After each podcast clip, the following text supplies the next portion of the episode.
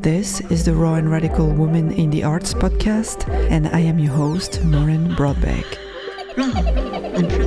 In each episode, we explore the mechanisms of identity, vulnerability, authenticity, empowerment, and social change through conversations with inspiring women who are making history and challenging the status quo in both the art world and in society. Radical Rebel progressive. We talk about their real life challenges and celebrate cis and transgender women so that you can be inspired, empowered, take action, and further your critical understanding about what it means to be a woman in the arts. Woman feminism.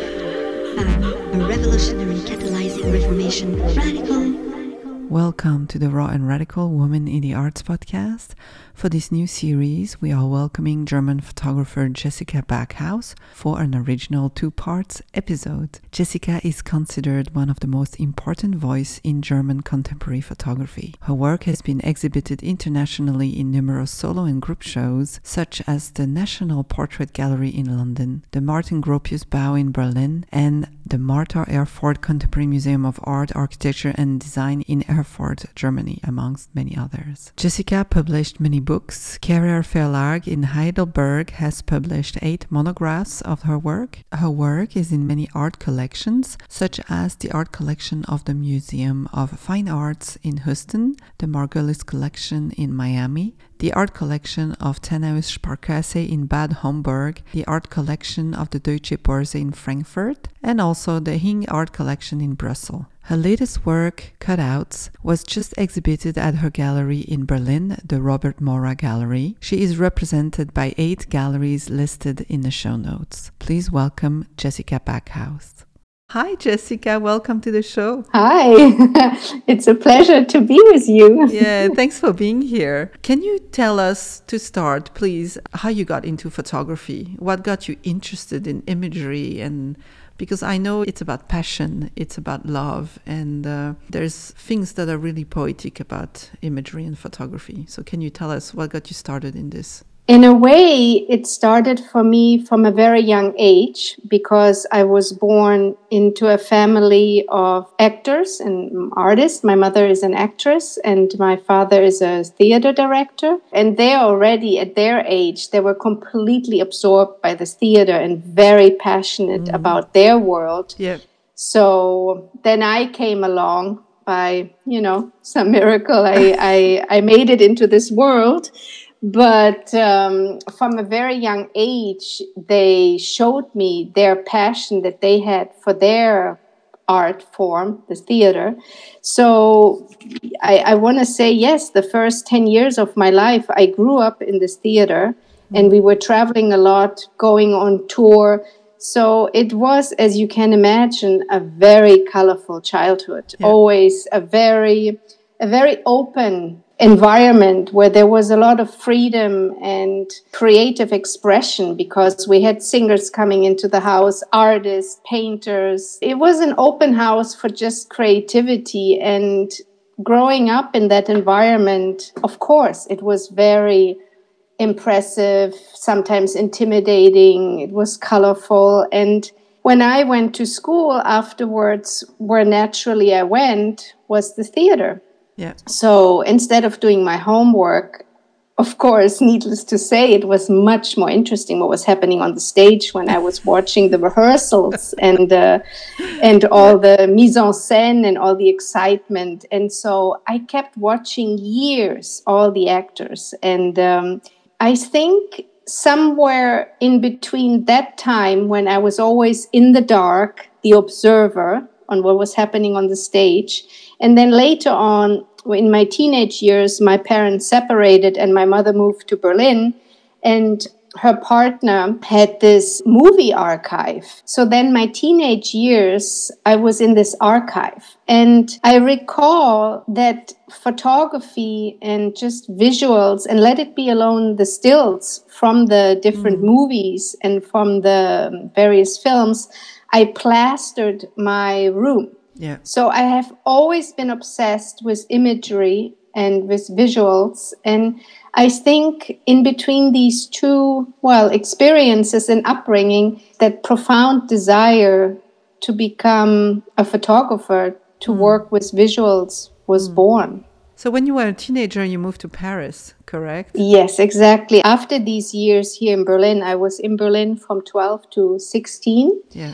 And um, because we always also traveled a lot, it was a big part of our life to, to go to places.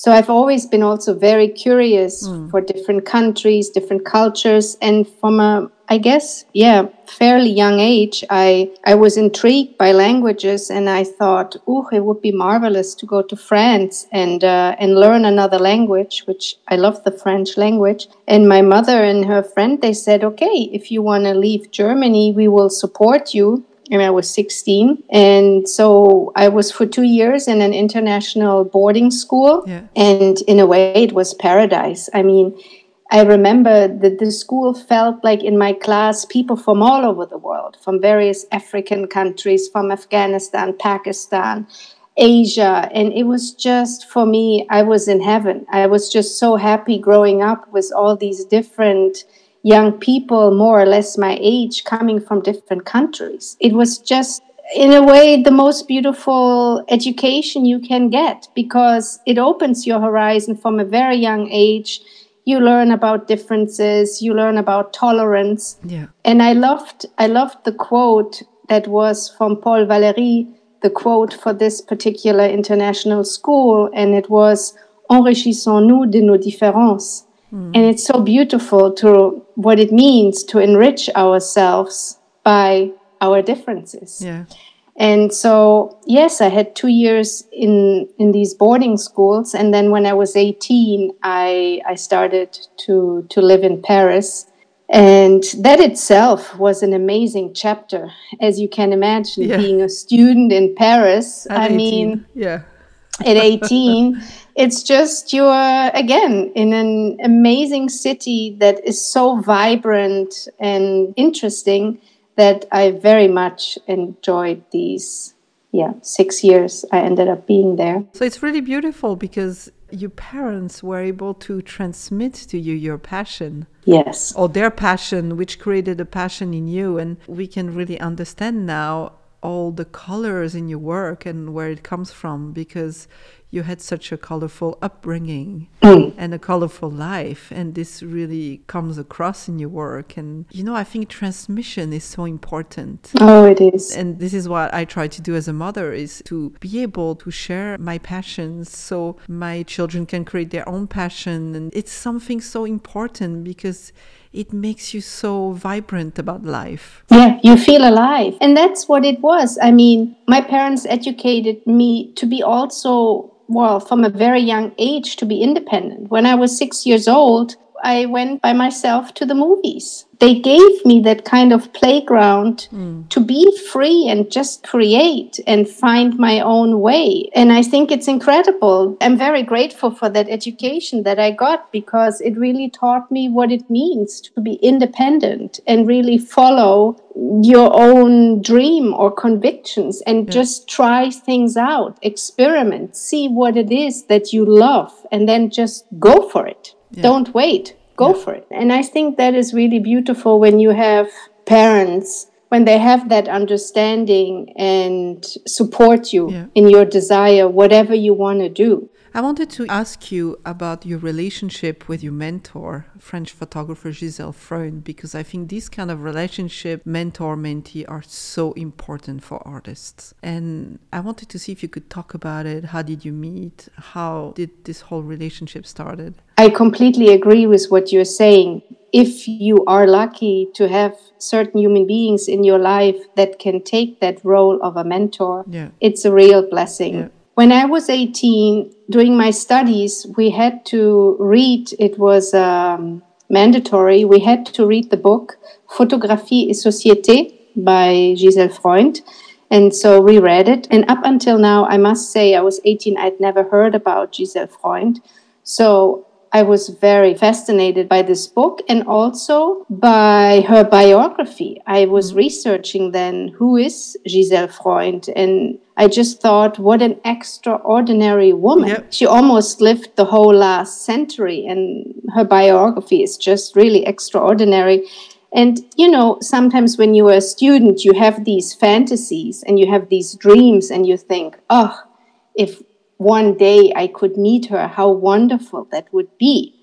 And so that was then the beginning of the 90s. And um, in 92, they already had Le Mois de la Photographie, mm. the months of photography. Mm. And a friend of mine said, Listen, during this month, there are always lots of exhibitions and talks all around the city in Paris. And he said, Listen, there's this uh, talk, and it has to do with copyright. Yeah. And there would be lots of different photographers. Why don't you go? I think you would be interested in that because I started first more in a photojournalistic way. My first first years. And I thought, that sounds wonderful. So I went, and there were a lot of photographers from the Magnum agency. And literally, my heart stopped when I saw that Gisèle Freund will be there. And I was like, oof. And you know, there are certain moments in life when you just know if you really want to meet her, you have to approach her now or never. Otherwise, yeah, yeah, it's just passing by you, this opportunity. And, you know, I was quite shy. And of course, I mean, this conference lasted for many hours. And at the time, that was in November 92. So she was already 84 and was quite exhausted. And after the conference, there was a kind of buffet, and she was surrounded by millions of people. I'm exaggerating, but a lot of yeah, people yeah. all wanted to approach her and talk to her. Yeah, I can picture that. and I thought, how am I'm going to get near this lady. And I don't know, at some point I was standing next to her and I overheard she was giving an interview to an American journalist. And at some point, the interview I thought was finished. And I thought, okay, just now or never, just say something to her. and um, so I said in French that, you know, I, I, introduced myself, my name, that I'm from Berlin and that I'm a photography student and that I admire her work. So it was not very inventive, not very interesting, just very basic. And she nodded and she listened to it. And then, you know, apparently the interview continued and I thought that was my moment.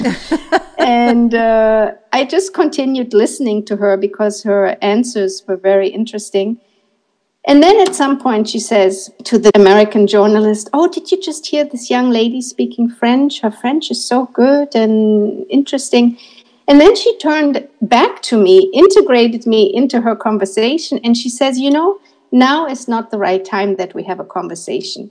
And by some miracle, because Gisèle never knew her telephone number by heart, she pulled elegantly out of her pocket on a piece of cardboard her phone number and handed it to me. And she says, Why don't you give me a call and we have a proper meeting? You come and visit me for tea. Nice. And it was kind of a true miracle. And uh, yes, so after this first encounter, then a few weeks later, I went to see her in her apartment. And I recall it was just such a beautiful first meeting. We spent five hours together just talking about her life. She was very curious. She wanted to know about my life. And yeah, after this first meeting, she says, Why don't you come back and you visit me again? And out of this first visit, then developed a beautiful friendship that lasted for eight years until she died in March 2000 what I really admired, and I think it is something that we should all pay attention to, is to stay curious. Mm. And she was just, you know, curious yeah. for life at Beautiful. her age. She was speaking various languages. She was reading Let It Be Le Monde, the New York Times, uh, other German newspapers she was trying to follow what exhibitions, what theater plays. She read, obviously, a lot of books. I mean, she was just so educated. And also, she was a very brave woman. She lived in a whole different time and yeah, things yeah. were definitely not easy yeah. being a woman. She also said, It's not going to be easy for you being a woman, even though things have changed and are slowly moving in a different direction. But she says, really try to stay always true to yourself and follow your own personal conviction and don't make too many compromises. Nice. You know, some of the conversations we had and some of the advice I got is so valuable. And I must say, the friendship that I had with her was, I can honestly say, one of the most beautiful gifts I've gotten in my life so mm-hmm. far. It was very special uh, and a, a remarkable lady, a really remarkable lady. And she she was and still is a big inspiration in my life. Mm. Wonderful. So, how has this been for you, being a woman in the world of photography and the art world? well, you know, it's interesting all these things that you you experience over the course of it. So, when I finished my studies, I was 22 and I did feel I know nothing about photography. I felt, what do I know? nothing. And I was naive. I wanted to live just by my photographs. But of course, nobody could care less. And my phone was not ringing and I had no work. And I must say also, I didn't know what I will do in within the photography world. I didn't know if I will do commercial work, advertising. I had no clue. I was just obsessed about photography. But I didn't know yet in what direction I will go. And I thought, in order to know more about the medium, I really felt I wanted to assist and learn about the different techniques yeah. and about the different lighting systems and the cameras. Because even Gisèle, she said, you know, it's really good to know the technique, the technical aspects, but once you know them, you have to forget about them. The technique is not making your photograph valuable, but you have to know about it. And so I thought assisting would be a good school, a good way for me to learn. And here, to answer your question, how it was being a woman in the time we're talking now, Paris 95, so 27 years ago, it was very tough being a woman because yeah. no photographers, I mean, there were a few women photographers, but all the male, the majority of them were male photographers and they didn't want to have a woman as an assistant. Hmm. So it was very difficult. And by pure chance, I landed a job because of an agent, and she was at the time representing this photographer, David LaChapelle. Yep. And I have heard about him, but you know, didn't know that much about him. So he came to Paris for four days to do a fashion shoot and his agent hired me being the third assistant. This is a pretty cool first job.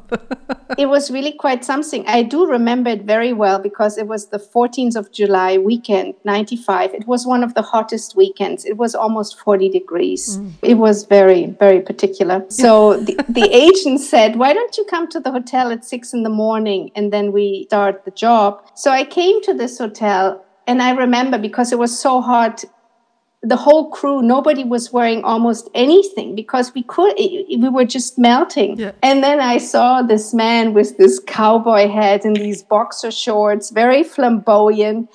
And i said good morning and i will always remember that. And there was his agent and he told me excuse my language now but he said what the fuck is she doing here? She's a woman. I don't want a woman ah. on my set to be as an assistant.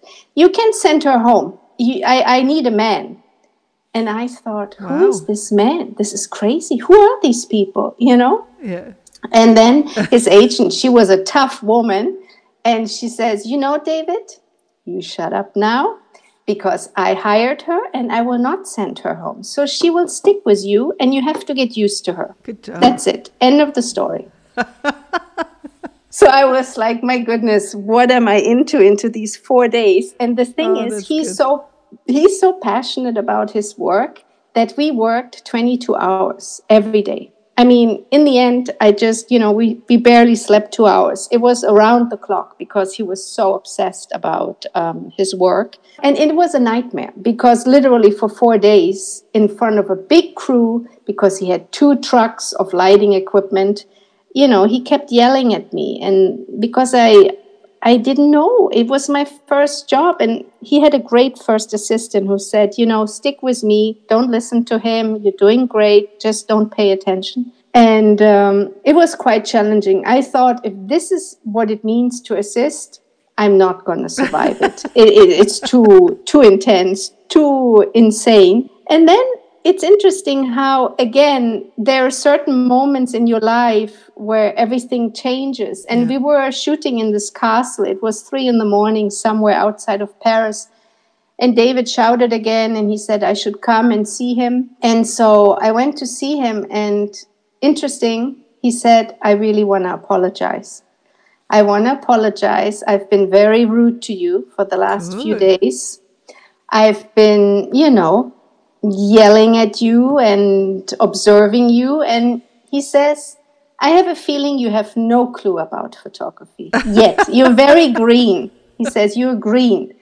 But what I do feel is you have an incredible passion. You mm. just, I feel you have a passion. And he says, Why don't you come with me to New York? Because Paris is not the place for you. You have such an amazing energy and passion you should come with me and you know you should think about it. Wow. And i was like wow. And, and it's funny but when i was seven years old i always dreamt of traveling and going into the world. And my fantasy was to live in paris and to live in new york. Yeah. so i figured here's new york. I'm going to give it a try. And and he was very sincere because the next day he left back to New York and he wrote me a letter that he meant what he said and that he would help me with my paperwork. So it was lovely. He also said, if you decide to come to New York, you have to be independent. I can't give you a full time job. You have to have your own reasons why you want to be in New York.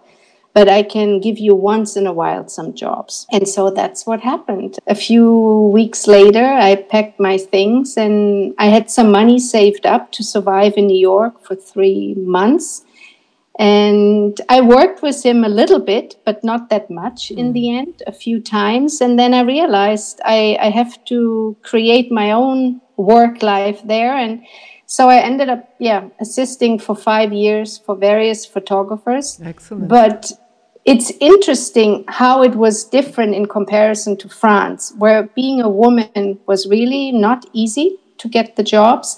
And in New York, they were already much more ahead of their time because yeah.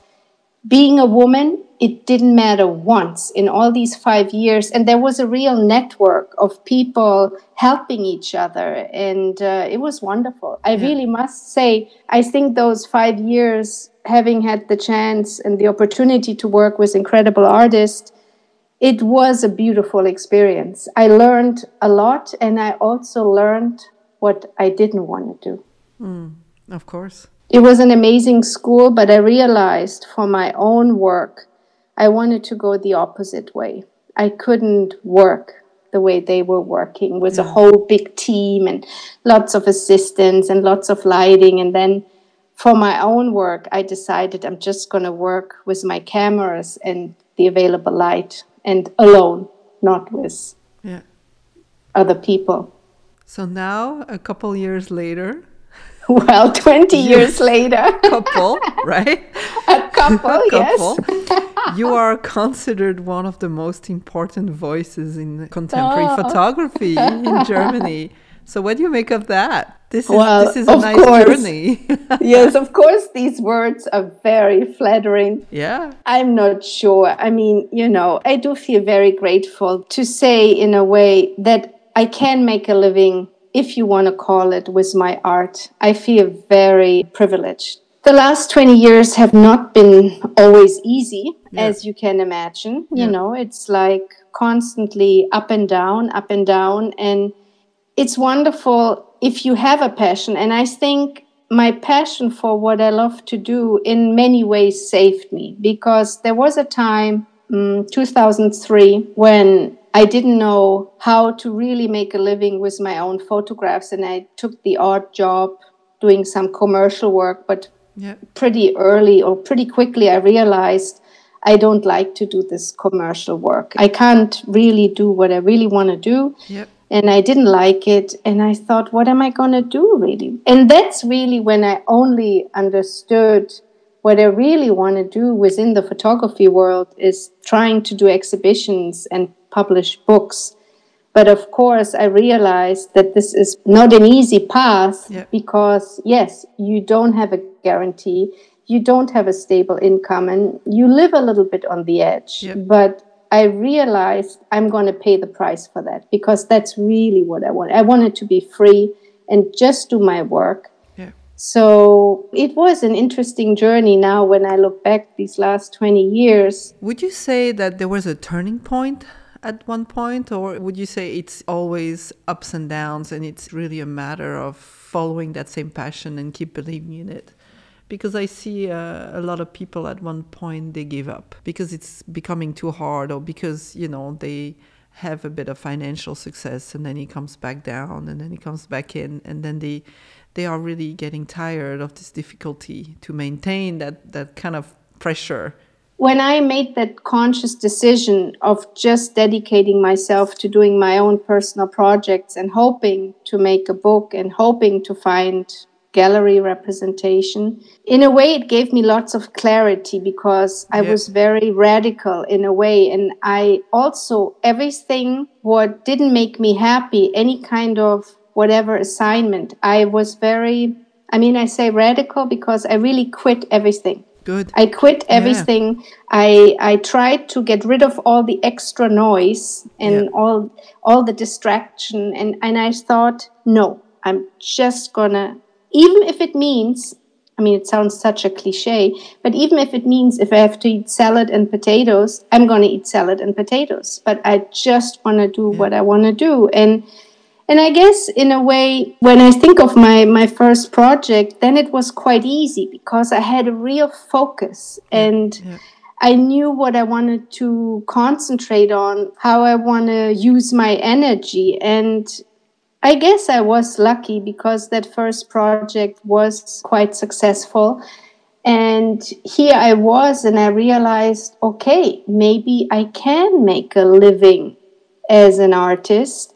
But I also realized if nobody cares and if nobody's interested, I I was thinking I have to find something else. It was tough because I didn't want to do something Yeah. else. But I also realized at that time if it doesn't work out, I might have to quit. So I really sympathize with what you are saying and honestly I've seen it with some colleagues, friends who have decided not to continue that mm.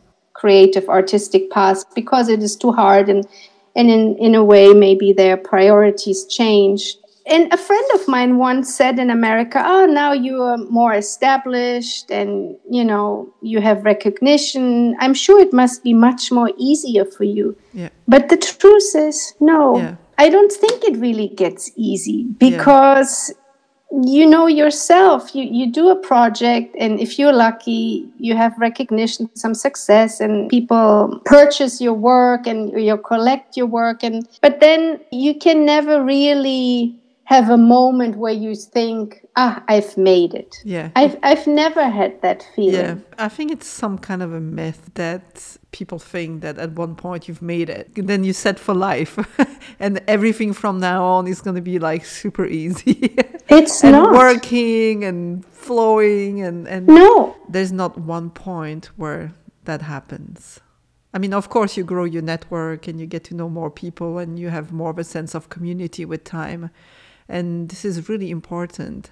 Uh, I think Yes. we, we need this community to be able to survive in this environment, and it's it's very very important. that the connections are very important to entertain nice nice connections. I completely agree. I, I think it's very important. In that life, you make choices. It's all about choices and decisions, and also knowing your priorities and how you truly want to live your life. I always think, wow, we really are privileged that we were born into the countries we were born to and having gotten the education that we have gotten because in so many countries women they can't do what we do so i really think we also when you put it all into our perspectives Yeah. we cannot complain really Yeah, not yeah. at all we have so much freedom which is incredible really It's tough, but we do have possibilities and opportunities. Yes. So, yes what's your vision to make women in art and photography more visible? okay, as an artist, what kind of ways you have? You have book that is one form of expressing yourself, and you have exhibitions or installations.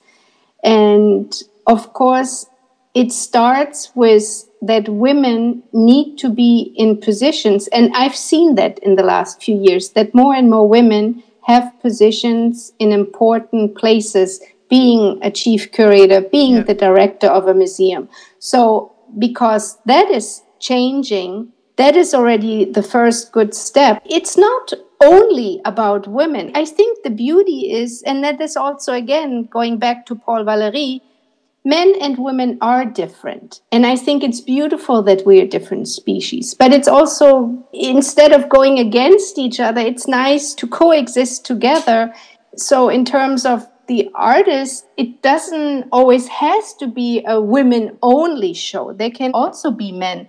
But because we still need more time and there's still needs to be more also education, it is good to obviously include more women in group exhibitions and to have more solo exhibitions where women are featured. I think everybody needs yeah to be educated and helping. I think also nowadays women they have this beautiful generosity. They have a different perspective. But yes i think for us that's how it could work and then look at what you're doing i mean you are also part of the whole process in changing things yeah, I'm tr- I'm trying to do my, my part. I mean, you are actively actively you are a beautiful example of how to make changes. It's really you, honestly. I, I think it's incredible because you're giving women a voice, and that's beautiful. You know, Thank you. your engagement in that process. You are you you are actively a part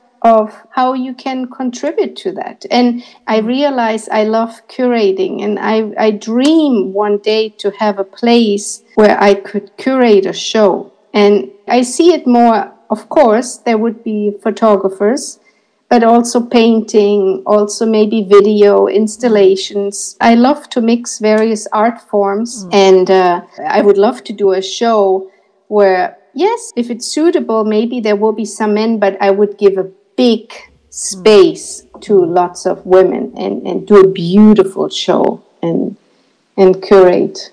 Beautiful. Thank you. Vision and perspective and desires and, and the mm-hmm. passions we follow that shift and this mm-hmm. is this is great. I think this yeah. is great. It makes our lives so much more full and interesting and exciting and vibrant. So yeah. yeah. And I think, you know, in my case, doing this podcast is part of my secret scheme to create a new society. yeah, it's incredible. You know, I mean, really. and I think that, um, you know, I often thought about how to really inspire people and how to truly make them change the world and change society. And I think it really comes from the inside. And it comes from this fire we have in us and this desire to do something. And if you don't have that flame, if you don't have that fire, you don't do anything. So no. for me, these conversations are really about igniting some of these flames and fire and sparkles in others. So they go and they create whatever excites them and they make therefore the world a better place and they make society a better place and this is how we shift slowly i think i completely agree it's a beautiful contribution and it brings you back to what you were saying at the beginning about you know if you're raising a family inspiring your children to find their own voice their yeah. own passion and um, it's yeah it's all stepping stones you yeah. know it's trying within our capacity with our within our own world to try to to achieve to do good and inspire and be supportive mm. with each other mm. Thanks for listening to this episode and her very inspiring story. And stay tuned for the second part that will be coming out soon, where Jessica will talk about her work and process. This podcast is supported by Pro Helvetia, the Swiss Arts Council, the Republic and Canton of Geneva, and the city of Lancy in Switzerland. We are so thankful for their support and commitment to women, culture, and the arts. Thanks for listening to Raw and Radical Women in the Arts podcast. Learn more about our featured artists and sign up for news and updates by visiting our website rawradical.com. Organic, radical, profound. Please consider leaving us a comment and review on your preferred podcast listening platform to help others discover the show and take part in this global dialogue. She, intuitive. I am Maureen Brodbeck, and until next time, keep the dream alive. Woman.